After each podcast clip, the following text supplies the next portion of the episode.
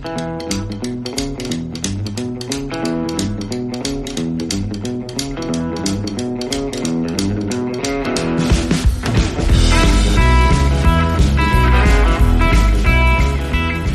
for listening to the Toronto Legends podcast. I am your host, Andrew Applebaum. My guest today is Gary Chowen. Hang on a second. Gary, who? My commitment to you, dear listener, is to bring you only the Toronto famous. And you might be saying, who the heck is Gary Chowen? So let me give you the backstory. Fans of this podcast, all three of you, including my mother, will know that I recently interviewed comedy legend John Byner. When I asked for his recollections of shooting six seasons of his bizarre TV show right here in Scarborough's Agincourt CFTO studios, John told me that his absolutely fondest memory was becoming dear, dear friends with local hairstylist Gary Chowen. It turns out that Gary has been a legendary Yorkville hairstylist for over 50 years, his only absence from Toronto being his Hollywood years in the 1970s as Cher's personal Hair-apist. Yes, that Cher. Sonny and Cher, Cher. On top of the Hollywood food chain, Cher. They say that hairdressers always have the best stories, so buckle up and let's together learn why Gary Chowen is indeed a Toronto legend. Gary, thanks for joining me. Where are you and how are you? Hey, it's a pleasure to join you, Andrew. I'm here in Toronto and I'm raring to go to give your viewers, listeners, some great stories. Well, that sounds great. You've had a long time salon in Yorkville. How is business these days as we try to return somewhat to normal? Oh, well, I'll tell you, I mean, they always said that the restaurant business took a big hit during the pandemic, but hairdressers are right up there with it. Um, we're probably down 50% in business, most hairdressers. And for the reason I, I'm assuming is that most people are working from home, at least 75, 80%. So if you lived in Scarborough, Don Mills, Steeles Avenue, and you'd come downtown to work in Toronto every day, you'd come get a haircut. So why would you get out of your comfy Lululemons now to uh, get in this ridiculous traffic we have in this city with no parking when you can go to your local mall 15 minutes away, free parking, get a decent haircut. You're on Zoom and there was no balls, no galas, no weddings, no fundraisers, no nothing. So you put 10% out of each of those, and hairdressers are really down in business. But I'm noticing a lot more people starting to come back. I'm seeing clients I haven't seen in a few years, which is a good sign. Absolutely. So hopefully things are recovering. But it's been actually kind of a nice break from not being crazy busy all the time, where you know you go in at seven in the morning and crawl out of there 12 hours later with no lunch on a good day. Well, let's go back all the way and get the Gary Chowen story. You are, in fact, a native Torontonian. Where were you born and what neighborhood were you raised in? I was actually born on the original Mount Sinai Hospital on Yorkville Avenue. And after living in the United States for years and coming back, I think I am now officially the oldest living relic in Yorkville.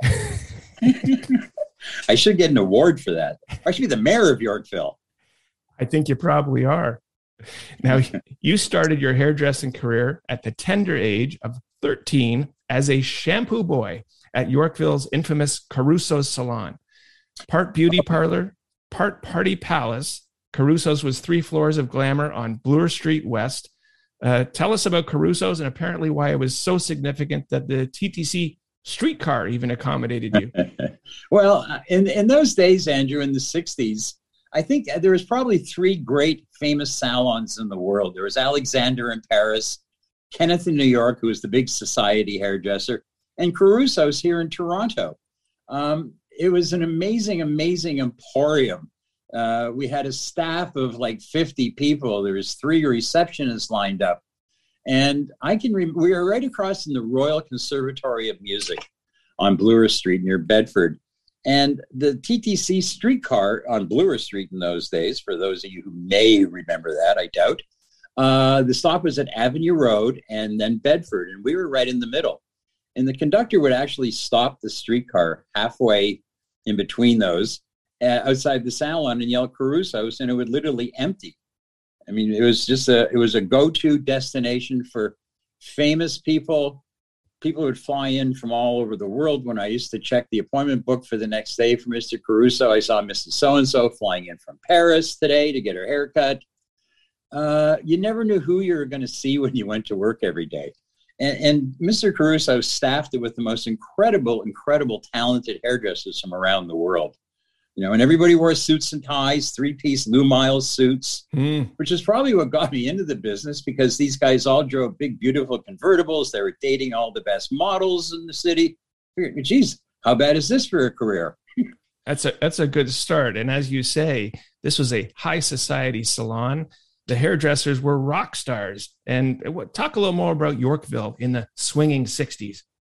Well, I mean, after work, you could pretty well go to any club you wanted to. The discos were starting to happen. There was great coffee houses. You know, there's the, the great old coffee mill on Bloor Street in the old Lothian Mews where you'd, you know, you'd see society people, you'd see hippies, you'd see beatniks smoking hash outside in the patio. I can remember one day the owner, uh, she was going out with this Hungarian who looked like this Hungarian god with this hair and he literally came walking into the place and he had a lion on a leash. And it didn't face too many people. I'll never forget seeing that. It was amazing. Yeah it was quite the place in the 60s unlike now where it's all gone corporate of course. It's uh, condo centric right now. as, as, i call yorkville nowadays the, the in crowd they're all in debt insignificant totally uninteresting to me you know well, you've seen it the whole time there, so you're yeah. allowed to make that proclamation. It's changed and not for the better. Now, Gary, you used your Caruso's experience doing hairstyling for U.S. network TV programs that were being shot at CFTO's Agincourt Studios. How did you get involved with this, and how did you use this to kind of build your network with U.S. producers? Well, I, I think I was about 15 at the time there, and um, two producers, Allan Blye and Chris Beard, who, you know, did um, the Smothers Brothers, Laugh-In, Dick Van Dyke. They came to Toronto to shoot at the old CFTO studios, or as we used to call it, See If I Care. Much better name for the studio, we thought. Um, to shoot the Andy Williams Summer Replacement Show, which was the Ray Stevens show. Okay. You know, the guy who sang Guitarzan. And um, so we got hired to do the hair for it. So uh, I met these people, uh, Allan Blye and Chris Beard, and became close. And um, one thing led to another. And next thing you know, after that, um, a dear friend, Jimmy Dale, who was very good friends with Allan Blye, who went down to become the musical director in Los Angeles, um, I literally got a phone call. Uh, I guess it was like two o'clock in the morning. I was living in a little apartment with my father asking me, How soon can you be in Los Angeles? Mm. And I said, Tomorrow. And they go, Good, because I didn't even ask why. I just knew I'm going to Hollywood. So uh, they said, Good, there's a ticket at the airport. Be here. And I packed up everything, called my employer, said, I won't be in for a while. I'm going to California. And I arrived, I was picked up, and I was taken to Sonny and Cher's house, this uh, is, which uh... they had just bought from the old from Tony Curtis, this I came from this little apartment in Toronto to this mega mansion and was introduced to Sonny and Cher. I had actually met them once before because the original pilot for Sonny and Cher was shot here at CFTO. Oh wow! A year or two prior, but it didn't go anywhere then. So, so this was um, in this was in 1971. Gary Hollywood beckoned. You were 17 years old, and you started as Cher's personal hairdresser on this summer replacement series called the Sonny and Cher Comedy Hour. Your assignment was to work on Cher's naturally wavy long hair. And what, what did you do with this naturally wavy long hair? Well, I mean, I, I, I first they took me to see Bob Mackie. You know, I had to collaborate with Bob, who was just starting his career. He worked at a place up on Melrose Avenue called Elizabeth Courtney, which is a very famous dress salon in LA. I can remember walking in there and there's Raquel Welch being fitted. There's Diana Ross. I mean, on and on and on. And I mean, I'm in awe of this, of course. Um, so they took me to meet Bob, and we collaborated. And then they took me to uh, CBS and showed us the studio. And it was a very, I, mean, I had no fear in those days. And it was, I found out later that in those days, it was an old weird law from the 30s or 40s in LA that there was no men hairdressers in the studios. All hairdressers were women, and all makeup artists were men. So the lady who who headed the department at CBS Television City in Los Angeles, um, she wanted that job, of course, being Cher's hairdresser. And they found out they're bringing some 17 year old kid from Toronto down. It didn't go over too well with her. And I remember Bob telling me to be very careful because apparently she has it out for you. So, hmm. blah, blah, blah. I go to CBS, I meet her. I will not give her name. And uh, lady cannot be nice enough to me. She goes, Look, I know you're new in town. Anything I can do to help you, uh, please let me know. Wow. Well, you know, and then I figured, wow, what were they talking about? Nice lady. And then she turned on me. And it turned out I couldn't step foot on stage during the taping. Otherwise, the production company would be fined. So I used to work with the headset off camera. And uh, if I needed her to uh, touch up a wig or something to come off camera, I couldn't step foot on stage. It was very strange. But, um, you know, I mean, you got to consider uh, next to us was, we were in studio 41 or 43, I can't remember. Then we had All in the Family to my left. I had the Carol Burnett show on my right, uh, the Merv Griffin show across the hall, The Price is Right.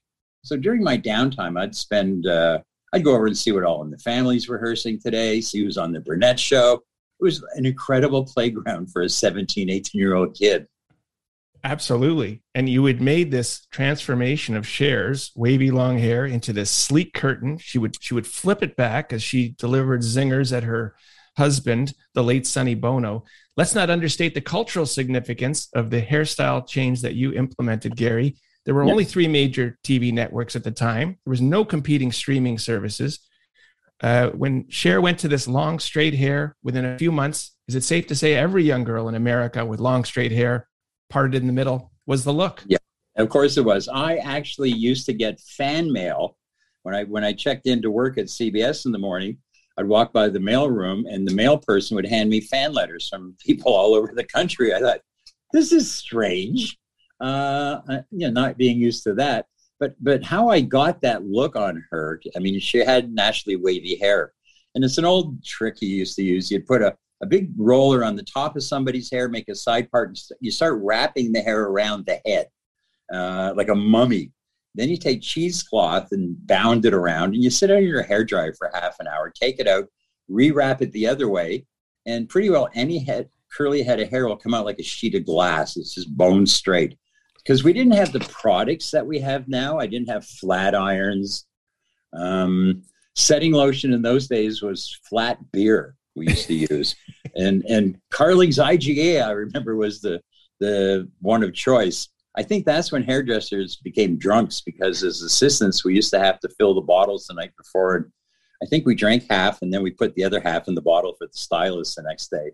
So we didn't have the products that that we had nowadays. I would have loved to have a high powered blow dryer like I use now and a flat iron and straightening bombs. I mean, it was just bare bones. We did it. And Gary, in addition to not having the current equipment that is high tech, your job on the Sonny and Cher set was not easy. They had very elaborately staged skits. There'd be multiple costume changes.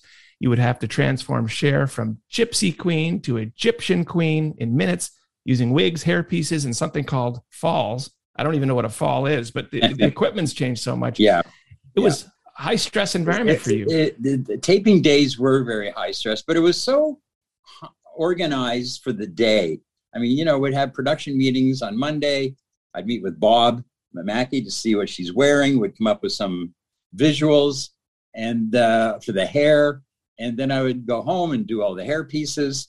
And so it, it was everything was like you knew at this time she's, we're going to be finished that sketch hopefully and the protocol was off stage uh, quick change uh, quick makeup touch up and then to me so i had like minutes to get one uh, uh wig off another wig on or if we were using her own hair yeah it was very stressful there's no doubt about that but you know a lot of artistic people thrive under that type of pressure you know i mean you just as silly as it is, you get the job done. And at the end of the day, you give yourself a little round of applause for, wow, we made it. Let's do it again next week.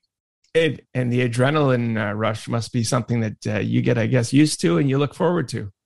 every week. Yeah, it is. It's, it's a drug almost. You know, when you you hear the you know the smell of the grease paint, the roar of the crowd, and the applause, and you know, and other people coming up to you from other departments, you know, saying, "Hey, great job today, Chow, and you did good." If she really looked good, or you know, hugs from Cher after the show, she liked that look, but uh, she knew every look going on. I mean, she, you know, she really oversaw that department. She she she knew what she wanted, so we had to deliver. You know, and Bob. I mean, you know, I mean, what can you say about Bob Mackie? Sure. Well, let, let's you know? talk a little about your working relationship with the iconic designer, Bob Mackie.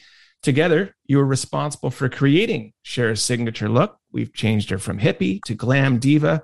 In fact, your work inspired the Academy of Television Arts and Science to create a category for the recognition of hairdressing on the Emmy Awards. How would you work together with Bob?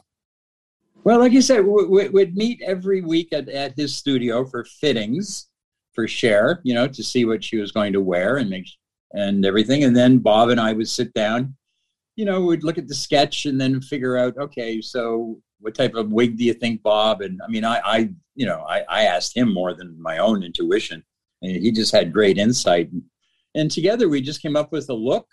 And like I said, then I'd go home and start trying trying to create it. I made hair pieces out of I had cardboard, I had coat hangers and in Dynel hair pieces. I had styrofoam. I used socks for padding. You know, I just made up these crazy things and uh, it all worked. A lot of times she'd come in, I just plop it on her head because it was already done and off you go. Gary, you were the you were the MacGyver of uh, hairdressing yeah, back true. in the seventies. Yeah, I think I used everything but duct tape in those days to, to, get, to get a good look on her. Now, talk a little more about fittings would take place at a well known Los Angeles design house called Courtney's. And uh, apparently, yeah, fitting, day was, fitting day was your favorite day. Yes, of course. and I know what you're going to say. yeah, well, it was uh, pretty amazing. You know, I mean, you know, there you are, and there's Cher just, uh, you know, down to her skivvies. And, um, you know, yeah, I mean, you're, you're a young kid, but, you know, sooner or later, you forget all that. You just yeah. start concentrating there to do a job. Yeah, exactly. Now, uh, talking about Cher in uh, after the television experience and her work with Bob Mackie, she made headlines with her newly nearly nude feathered gown at the 1974 Met Gala. She attended with Bob Mackie. She also had an equally scandalous black sequin look she wore to the 1986 Oscars, which included a tiny crop top, low slung skirt, and a towering feathered headpiece. Bob Mackie, do you still keep in touch with him today? And, and what are your memories of seeing Cher in these award shows with these outlandish outfits at the time? I, I absolutely loved it. I, Bob went off the rails with some of those looks. And yes, I, I was fortunate enough to, to get together with Bob a while back here. He was in Toronto. And uh, we got together. Uh, we did an interview for the Toronto Star. They wanted us to do a, a great interview uh, over cocktails at the old Four Seasons bar. And uh, it was also the same day that his dear friend Bill Blass, the designer, had passed away. So Bob and I had a few uh, martinis in honor of Mr. Blass. But uh, it was great seeing him. I mean, the man doesn't age, you know, and he's still out there doing it, you know.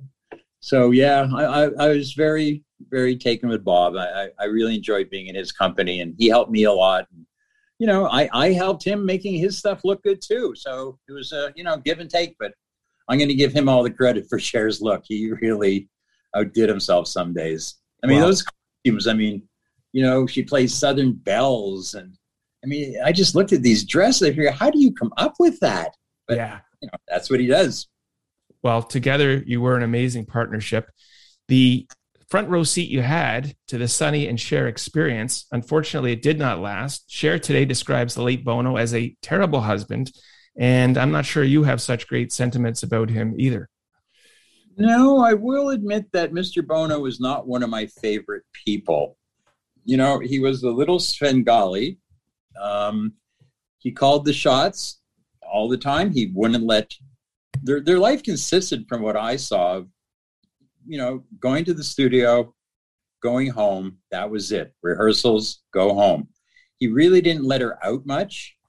And um, yeah, I think, I mean, you could see things starting to fester by the second season that something's not right here. They they rarely spoke.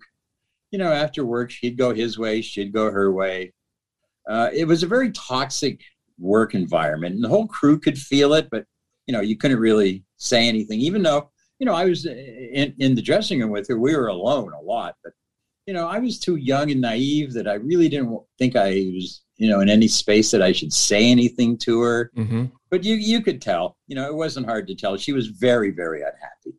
It, it sounds know? a little like she was his meal ticket to an extent. A hundred percent. He knew that.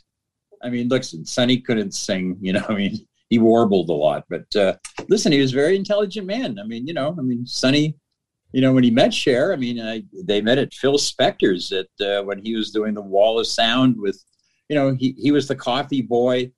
He played tambourine in the background. And then one day, this 17 year old Cherilyn LaPiere shows up, and one thing led to another, and they ended up, you know. I want to note from the uh, the cast of the Sonny and Cher show, it featured two Canadians of note. Murray Langston, frequently uh, performed using the stage name The Unknown Comic, and uh, he's perhaps best known for his performances on The Gong Show, during which he appeared with a paper bag over his head. What do you remember about Murray? Yeah, well, let me tell you a quick thing about The Gong Show first. Chris Beard, right, who created The Gong Show, sitting in my living room at three o'clock in the morning here in Toronto. We may have had a libation too much.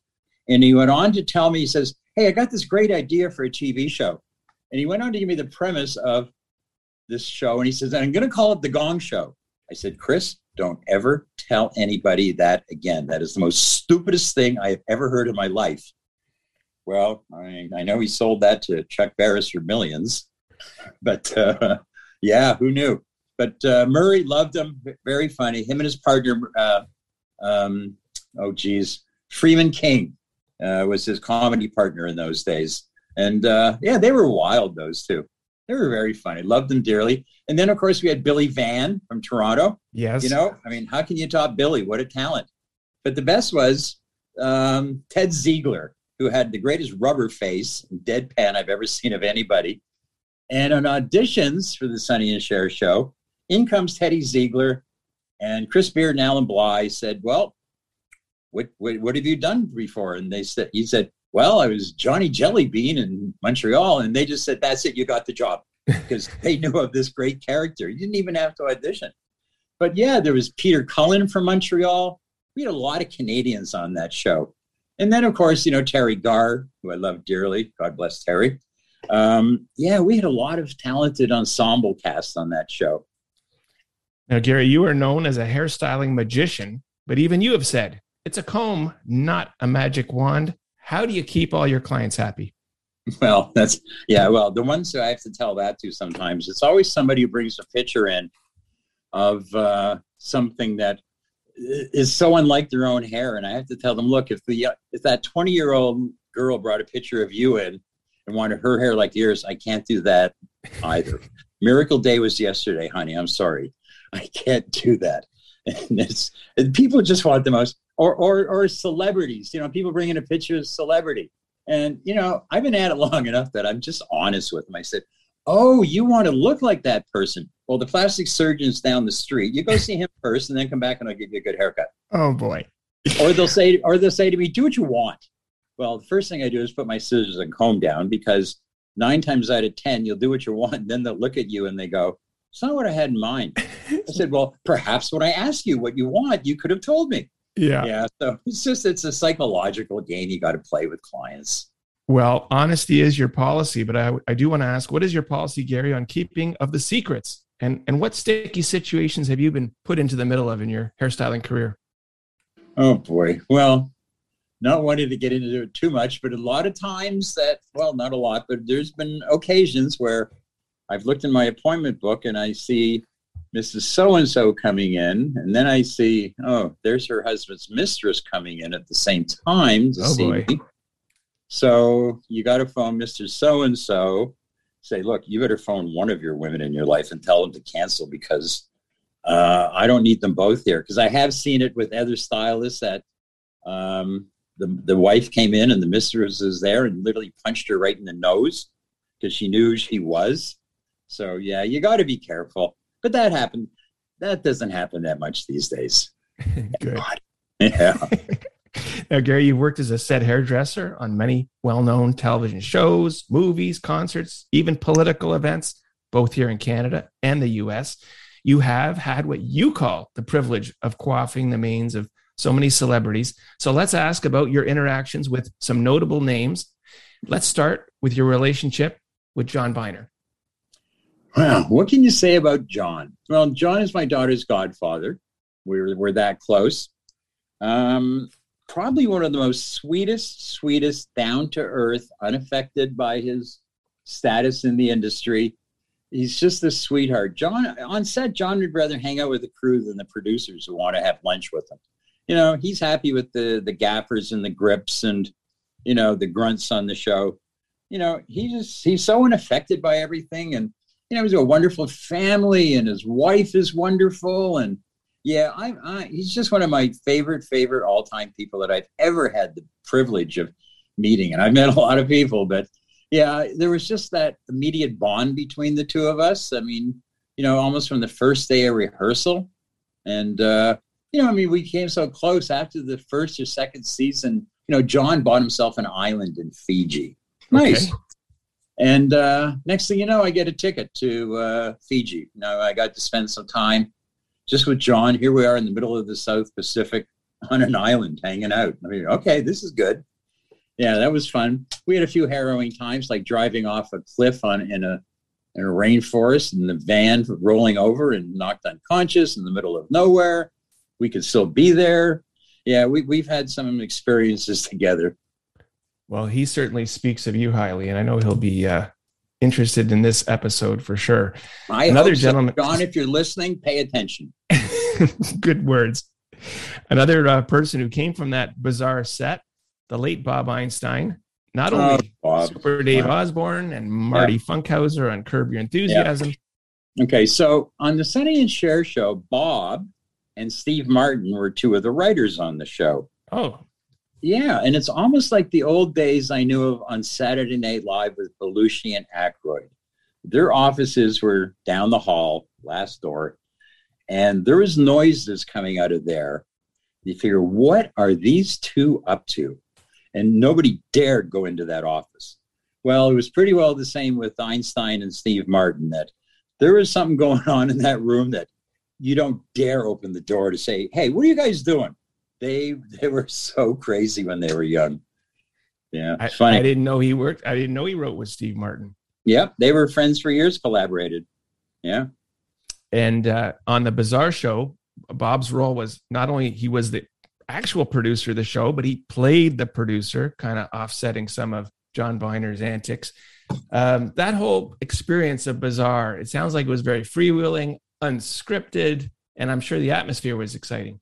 It was so great because Bizarre was probably, I think, one of the first cable shows ever went on the air. Uh, I think it was with Viacom, which became Showtime, if I recall. Something. Yes, you're correct. Yeah. So um, we we shot two versions of Bizarre. You know, the one that's people with clothes on, and then Tuesday morning was Nudity Day. where we had to have a closed set sometimes because it got too busy in the studio. you know, and uh, you know they could show breasts and bums and everything with all the skits. So yeah, it, it was a very highly charged uh, show to work on. The audience audience day, uh, you know, they'd be lined up all over CFTO to get in. Everybody wanted tickets to come see Bizarre. You never knew who we had on the show. We had so many funny, great guests on and uh, and John. I mean, you know, he was just so free spirited, and and and the play between him and Bob. I mean, Bob with his deadpan. I mean, Bob is one of the funniest guys you'd ever want to meet in your life. Um, but he could play that deadpan character to John, and they just fed off each other. They they really were friends and respected each other a lot. Well, so yeah, that, it was it was fun going to the studio. We actually couldn't believe between Bizarre and then most of us all worked on Super Dave um, we couldn't believe that they give us a paycheck every Friday for this. it's the it's best like, kind of job. I said, look, look at all the money they're giving us every week to have fun. You know, when, when we when we showed up on location for Super Dave, uh, we had a flag made and would stick it on people's lawns, and on it it said "The People's Republic of Dave." It was great. So we knew you knew her in your neighborhood. Absolutely. The best kind of job is when you're having fun. Yeah. Gary, you gave Jim Carrey his first job on television. He was 17 years old. Yeah, that was funny. We um, again, it was one of the first cable shows. And again, my friend Chris Beard, you know, from Sonny and Cher, and um, Chris came to Toronto. They're going to shoot it here. Um, the name of the show, you couldn't use this name now, but in those days it was called the Sex and Violence Family Hour. and it was for Playboy. Yep. So we had to go. Um, Chris and I actually had to go to strip clubs here in Toronto, which I'd never been in my life. Tough research assignment. Yeah, exactly. R and D, and uh, of course these girls would say, "Well, what time does my limousine pick me up?" I said, "No, no, honey, there's no limousine. No, no, you got to get to the studio on your own." so we needed Canadian content, you know, because the CRTC. Excuse me. And so we went to Yuk Yuk's one night, Chris and I. And there performing on stage was this 17 year old kid who was just ripping the house apart. Unbelievable, crazy act. So went up to him after the set and I said, Hey, you know, we're here in Toronto doing this television show. Would you have any interest of being on the show? His eyes lit up. He said, I've never been on a television show. So one thing led to another, and uh, yeah, he came out and we had him on the show doing insane things, chasing women in French maid outfits around, and and uh, you know, I remember being in the hallway at CFTO, and and Jim said to me, he "Goes, what's Hollywood like?" I said, mm. "Look, I said, be very, very careful." I said, "That town could eat you up." Well, luckily he didn't pay any attention to me and went on to a flourishing great career. yeah. At the time, I thought I was giving him good advice, but yeah. Although I think he did go when he was that young and sort of got sent home or he, things weren't going, but he did go back. That's when Living Color and all that yeah. his career took off. What a talent, huh? What a what, talent. What a talent. He certainly yeah, got so, to, the, to the peak. Yeah, it was great. Loved Jim. You also had an interesting interaction with the top of the political food chain, Brian Mulroney. yes, that was that was one of those situations where sometimes you're put in a situation where you say, geez, I wish I would have thought of that then. You know, you always after the fact, you should have said that. Yeah. So I guess it was in 1987 in Quebec City. It was the Canada Russia Hockey Series. And we were doing this big, big show at the Le Grand Theater in Quebec City with David Foster hosting it. And they flew in everybody. We, we had the Red Army Choir uh, from Russia. We had the Bolshoi Ballet. And other names escape me, but major Hollywood stars performing at this. So I was in the dressing room giving um, David a haircut, and uh, Mulroney came in because they were friends. And I got introduced to him, and you know, chit chat, blah blah blah. He left. So then we cut to uh, Ottawa. I got hired by the Conservative Party. I have no political aspirations. Liberal doesn't matter. You you pay me, I'll work for you. That's right. I don't care. So it was another big, big show, and David was hosting that again. And during the day, there, this is when Mulroney was leaving, you know, um, being the prime minister. So they were having votes for the other candidates to see who was going to take over, and it was Jean Charest, Kim Campbell were the front leaders. So during the day, they brought in all the different leaders from across each province uh, to measure their eye line on television. So, long story short, at the end of the day, Mulroney's the last one in comes in with his security detailed surrounding him. He goes up on stage, they measure him, blah, blah, blah. He leaves. I got probably 100 people coming through hair and makeup that evening. And I got to get mm-hmm. people started, you know, and we have to wait till they finish.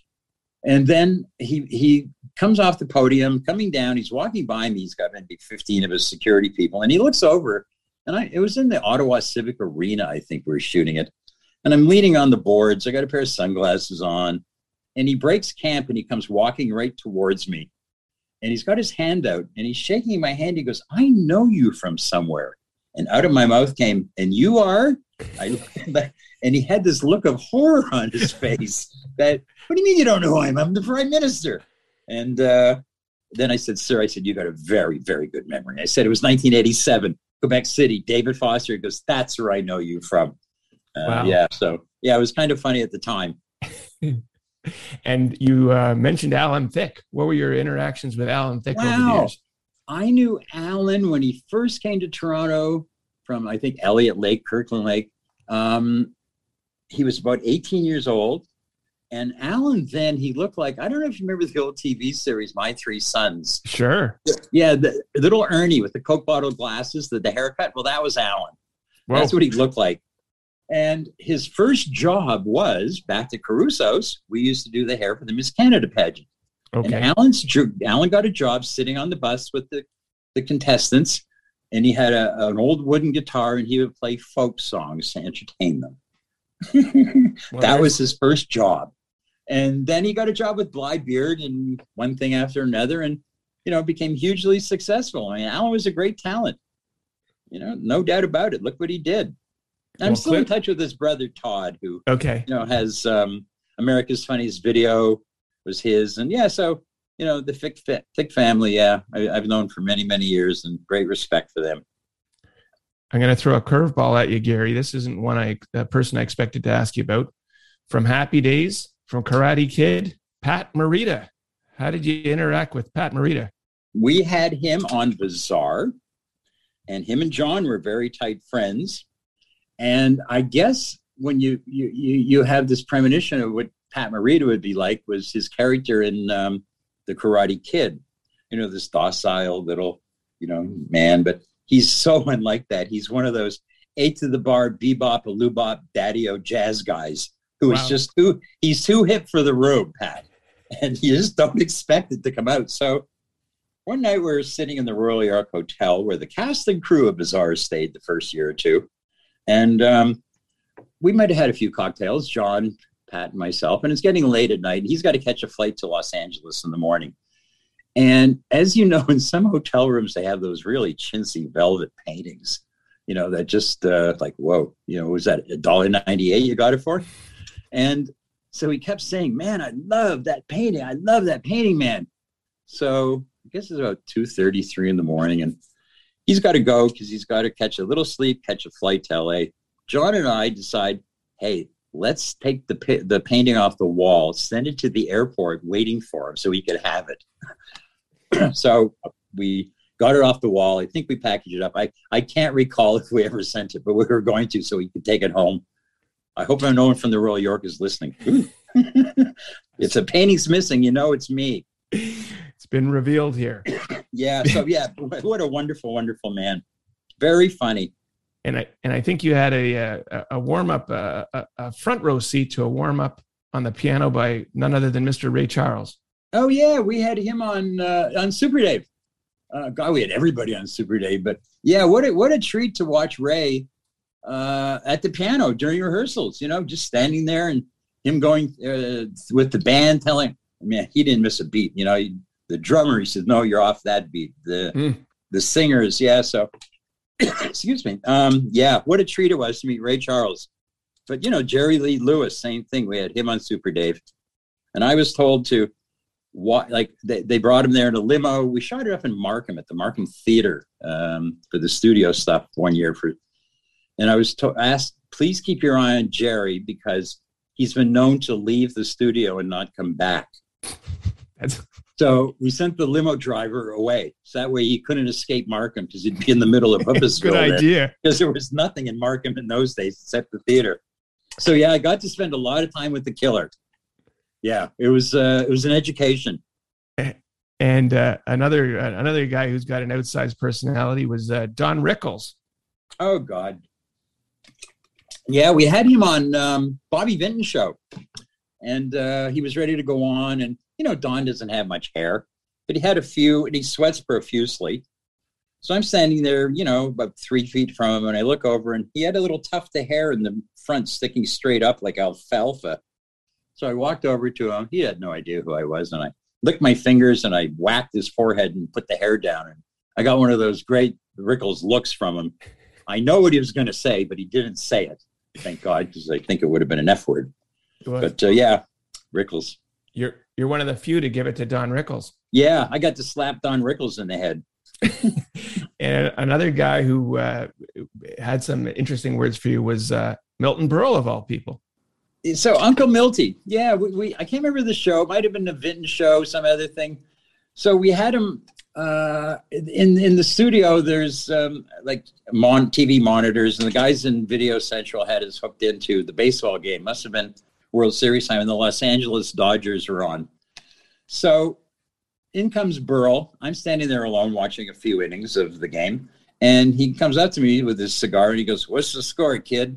I said, uh, "I'm sorry, sir. I don't know. I just got here."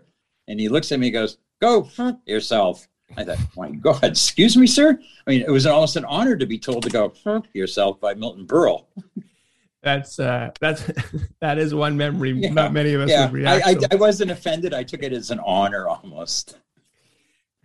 Now, Gary, another gentleman that you've had interactions with, and I believe uh, he's also friends with John Byner, was Burt Reynolds. Yeah, boy, what what a what a wonderful man Burt was. We had him on Sonny and Cher. Um, I really never knew him that well. I met him a few times, but from what John tells me, you know, he's just the most sweetest man. He's very loyal to all his friends. He hires them for jobs. Um, yeah, I was impressed. He was a big guy too. I didn't realize how tall um, Mr. Reynolds was, but yeah, I, I, didn't have a big encounter with him. You know, a few times here and there, but uh, yeah, I admired the man. You know, no doubt about it. It was Burt Reynolds. Top of the heap from the world of talk shows, Ed McMahon and Jay Leno. What were your encounters with those gentlemen? We had them on Bobby Vinton also, um, more so Ed McMahon. Um, at the end of the, the day, we had to um, um get Mr. McMahon back to uh, the hotel in downtown Toronto from the Scarborough studios. So I needed a ride back. So we shared the limo together. And out of his uh, carry bag that he had with him, he pulls out a bottle of scotch and so we literally sat in the back seat all the way from Scarborough to downtown Toronto, demolishing this bottle of scotch. And I mean, I'm not a drinker, but I had a few, and Ed had more than a few. And I mean, it was like, you know, here's Ed, but you know, just fell out of the limo. But yeah, it was it was great to meet them. You know, you watched the Tonight Show as a kid. Sure. there he is. You know, now you're sharing cocktails with Ed. And and how about Jay Leno? Um, he was starting his career then, basically. I mean, you know, he wasn't as well known as Jay Leno is now. You know, we had him on. He came in, did his bit on the show, and left. I mean, you know, but he, he was nice. I mean, he was a lot of these people. There's no attitude. Very few of them came in with, you know, know who I am? No, I don't, and I don't care. Um, you know, I say, do you know who I am? Uh, but yeah, Jay was, you know, they're all really nice people in those days we had on the shows. It was a pleasure to work with all these stars. I was you know, a little really, surprised. Yeah, go ahead. Yeah, I, I, I really didn't have. I, I won't even say, but I, I, I, did have a few problems with a few people. You know, uh, I also worked with Shelley Winters, who I found hilarious. We had such a great time uh, with Shelley. Yeah. Uh, she came into the dressing room early in the morning and asked if anybody might have a uh, a bottle of vodka anywhere for later. I said, "Yeah, well, you can probably get it to the studio for you, honey." But yeah, you were uh, part hairstylist, part fixer. Yeah, G Chow and therapist. now, Gary, uh, in the world of sports, I was surprised because I didn't know hair was important to them when they're fighting for their lives. But boxers Evander Holyfield and George Foreman, you worked with. Yeah, wow, what a treat! Boy, what big guys too. Yeah, we had uh, Holyfield. Well, Bob Einstein was a major sports fan. Major. Okay. So he loved having these sports guys on the show. So we did a sketch, um, and he had to have at one point suddenly a Don King hairdo on his head. You know, from his bald head to suddenly this this thing that springs up, this yeah. big hairdo. So you know, it wasn't easy making a Don King wig, which I did. Anyway, Holyfield had it on, and I, I remember sitting there during lunch, and he and and we were shooting outdoors somewhere in a boxing ring they set up, and and he was so fast to be a fly flying around. And before you can blink his eye, there goes, he's got it in his hand. I figured, oh my God. I mean, this guy was so powerful. And yeah, I was a big Holyfield fan. And George, what can you say about George Foreman? You know, just a big hunk of nice man. Yeah. That you wouldn't want to get hit by. No. But yeah, I, I, got a few pictures of jo- uh, George and I going toe to toe. I figured, boy, if this guy ever hit me, it'd be from here to next week. But yeah, yeah, he's got he's got a good personality. He's, oh he's known God, as a teddy bear. Have a personality, yeah, yeah, he is. You know, but you put the gloves on and they change. Absolutely, they Holyfield. that switch. Sweet man. Now, Gary, uh, as a as a child of the uh, '70s and TV, I have to ask you about working with Tony Dow and Jerry Mathers, Wally and the Oh, Beav from Leave It to Beaver. Yeah, we had uh, it was David Steinberg was hosting the show. We shot at Global TV, um, and it was like an, a phony award show we did. So they actually had you know Wally and the Beav on, who you know I grew up watching, and um, I became I had a great afternoon with Tony Dow. One of the most, and he's and unfortunately he I know he's very sick right now, and God bless you, Tony. I hope you beat it. Um, but he um, at the time he was he's a wonderful artist, sculptor, but he had a deck company. He was uh, Dr. Deck. He built decks for people. That was his job. He was like a carpenter. Um, he's just a wonderful, sweet, down to earth guy. The Beaver, hmm, uh, I got to be honest, he had the personality of a chair. he was just sort of there, the Beaver. You know, not the most uh, outgoing of people. He was, he But, was a uh, cute kid. and he fit the bill. Meeting your childhood uh, heroes. It's like when I worked with Captain Kangaroo.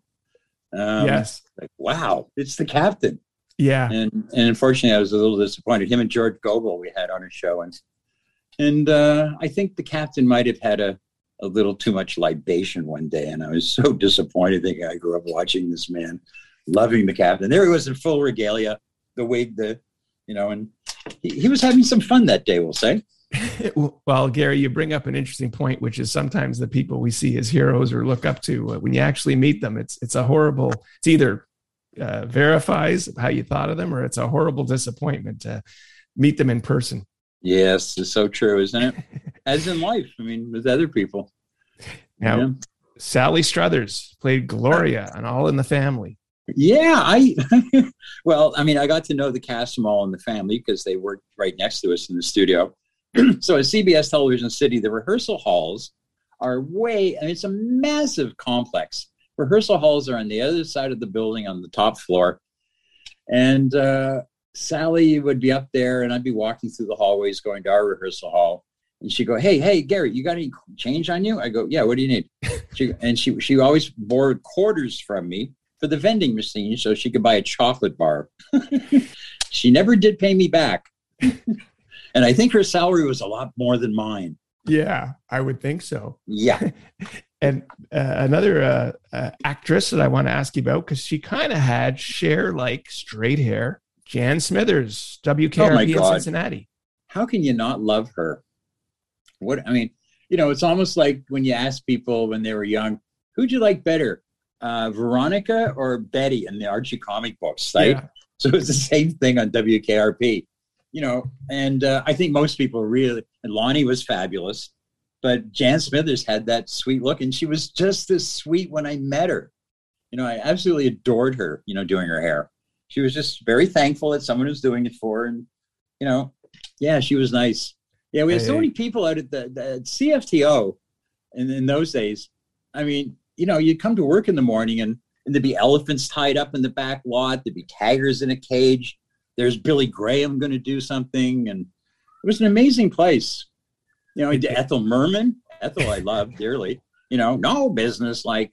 So she was great. And she, so I used to do her and she used to call me Sonny Boy, and she'd stand up and whack me in the chest with her purse, and she goes, "Come on, Sonny Boy, let's go." And I had to carry her purse to set. Go, yes, Miss Merman, right with you, Miss Merman. I mean, you know, legends. Yeah. I have days. to tell you, Gary, it sounds like a, an SCTV skit. If I didn't, if you hadn't lived it for real, I would have thought Yeah. this was some kind of skit. Well, yeah, but you know, the, the people you meet in this business. I mean, you know, I mean, I think I may have mentioned to you, Andrew, before um, that you know I, I ended up being the president of Electric Light Orchestra. You know, here's this little kid from Toronto, and now I'm head of ELO for their Canadian tours. And uh, it was great in those days because I could phone up any um, production company that was putting on. I don't care if Genesis was here, the Stones, whoever. You phone up, hey, Gary Chow, Polygon Publishing, Switzerland, ELO. Uh, how many backstage passes do you want? How many tickets do you need? I mean, it was great, but that didn't last long. We we had a little problem with one of the promoters here in Canada had a little tax issue. So, yeah, but you know, still you end up in all these situations that you know, hey, I just cut hair for a living.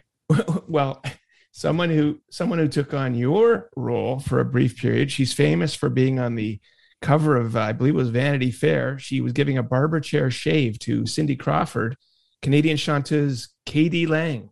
Yeah, we had her on a bunch of shows, and she used to ask me if I could shave her sideburns uh, like a man. So I used to give her okay. man sideburns. Yeah. What a talent, huh? k.d. lang, boy. Yeah, so I took a razor and just, you know, trimmed her her sideburns and gave her men's sideburns. you could do all kinds of hairstyles. Hair by Gear. uh, another great talent, Feliz Navidad fame. He's a oh, dear friend of yours, Jose Feliciano. Jose. Wow. Yeah, I've um, I've been to Jose's house when he lived in Orange County, LA. We hung out there, and you know, you listen to him play for himself. You know, I once saw him play uh, a 12 string Spanish classical guitar. He played Malagueña, which very few people can play with two hands. Jose puts one hand in his pocket and plays the 12 string guitar Malagueña. Hmm. Um, just the most wonderful, wonderful man. And his wife, Susan, I'm still in touch with them all the time. They live in Connecticut. Um, just one of God's special talents. I mean, just sit down and watch this man's fingers play and his voice and his body of work. And, you know, considering where he came from, wonderful family. And it's great now is all Jose's kids play in his band. They're on tour again. And luckily oh, wow. he's on tour because, you know, it was tough to sit for a guy like that who's on the road 300 days a year. You know, I mean, Jose plays soccer stadiums with 85,000 people in Latin America. He's a god. Yeah. You know? So, yeah. So I'm, I'm very close to Jose. Now, Gary, you've had loyal clients from cradle to coffin. In fact, you had one instance where you actually did a hairdo for a regular client who had passed away. Yes, uh, actually, it's happened twice. I've um, it, it's very hard, but it's an honor to be asked to do it. Mm-hmm. You know, to go to the funeral home and and make them look good.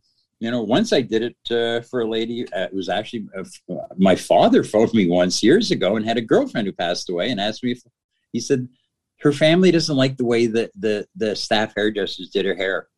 I said, and he said, "Can you go do something?" And I remember going into this funeral home and they escorted me in and there she is laying there and and this gentleman standing behind me looked like lurch from the munsters or the Addams family. Was over. I said sir you got to just back off a little. This is too weird. I mean this guy was right out of central casting.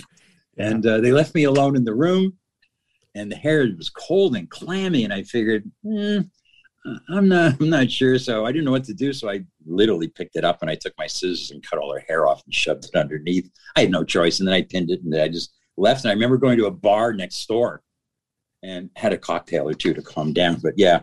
So yeah, that was fun. Corpses. A, a, bit of an experience that you didn't expect to have. No, I didn't, never wanted to go through that again. Like I said, it, it's actually an honor to be asked to sure you know, make them look good for their final passage. Now, Gary, Cher is now 76 years old. Does she remain your absolutely favorite client? Without a doubt. Yeah, yeah, there's no doubt because the memories and and and and the work that I did on her, I could probably never do that again. Those, those hairdos. Mm-hmm. Like I said, when you're 17, you have no fear whatsoever, and uh, you could whip now. No, I, I honestly don't remember the last time I stepped inside a TV studio. Yeah, you know, and then the last time I ever got called to do something, it was for a, a very name brand product, Or I won't mention. They called me in if I could do his period piece. I went in and looked at the producer and I figured, I have phone messages older than you. I haven't returned yet, I thought to myself. He's got his baseball cap on sideways. And he says, I want to shoot this like a period piece, you know, then like the 1960s. And I'm thinking, oh, kid, no, 17th century Renaissance is a period piece. 60s, yeah. not yet. And so I said, what are you, what are you paying?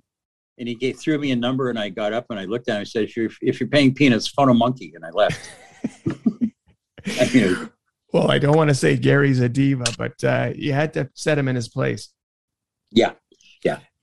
now, uh, apparently, modern news or modern day news is that Cher refuses to wear her hair today naturally, as so many of us did during and since the pandemic.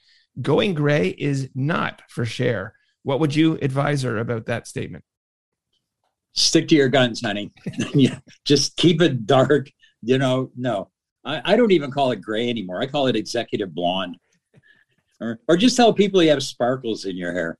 Or just blame it on them. Say, look, see that gray hair there? You caused it, okay? No, no. Cher, Cher. She should never, ever look anything else but Cher. You, Let her age gracefully, but with a little help from a, a, a bottled color. You got to be yourself. You got to be yourself. Yeah. Gary, yeah. as we wrap up, thank you very much for your time and all these great stories.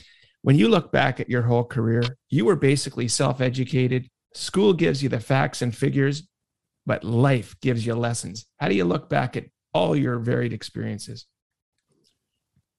Um, boy, that's that's a tough one, Andrew. But yeah, I'm I am blessed that I had this opportunity in this life to to do all these things that you know very few people get to do.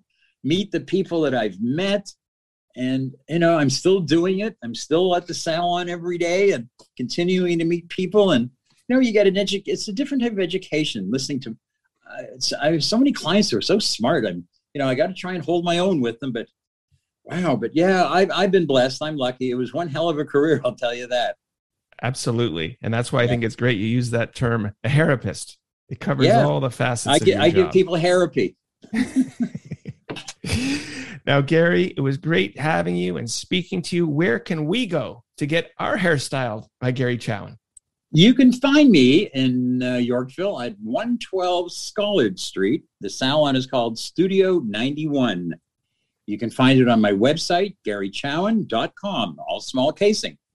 Fabulous. And the stories on there you can read and stuff we may not have touched on here. I want to do another one of these with you. There's so much more I could do. I think there are more chapters to this story. So I do appreciate it. I, I wish you an excellent summer. And thanks again, Gary.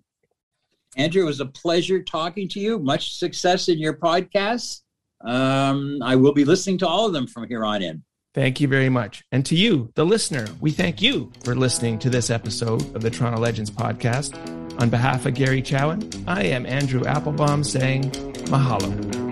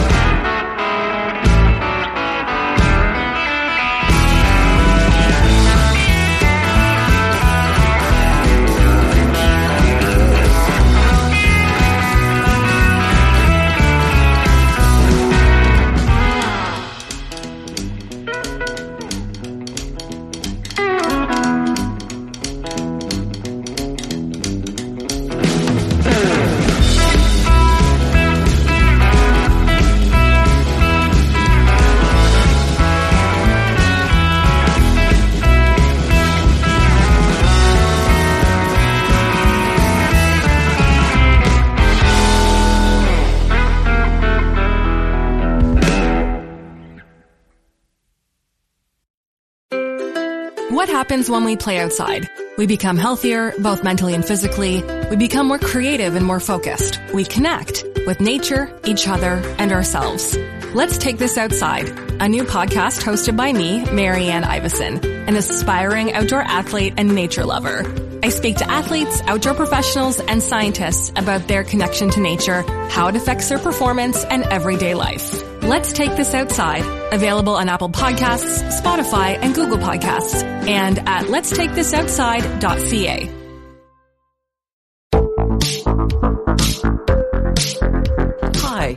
Connie Thiessen, the host of Broadcast Dialogue, the podcast. We focus on Canada and the challenges facing Canadian radio and TV, as well as highlighting those moving the industry forward from podcasting and streaming to new broadcast tech.